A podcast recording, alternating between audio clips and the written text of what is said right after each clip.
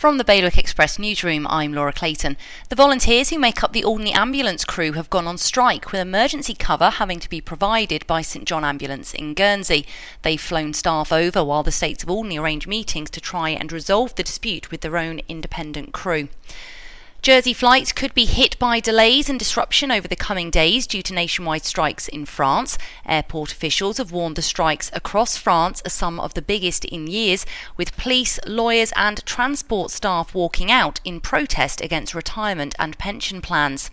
The deputies in Make Up Education, Sport and Culture say they have disclosed all of their own documents relating to the controversial appointment of Guernsey's head of curriculum and standards earlier this year, and that it's not their fault the scrutiny management Committee, which wants to see them, hasn't yet been able to.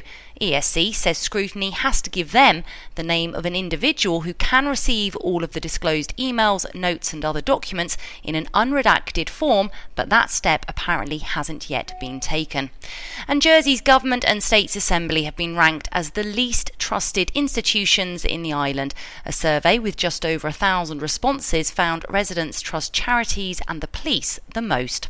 For more on all of today's news, go to bailiwickexpress.com. Your weather, sunny spells and showers over the next few days with highs of 12 degrees.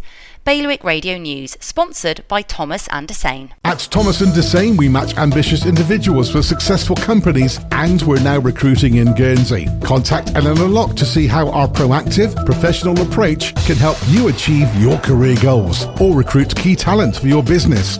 Visit thomasdessain.com for a bespoke approach to search and selection.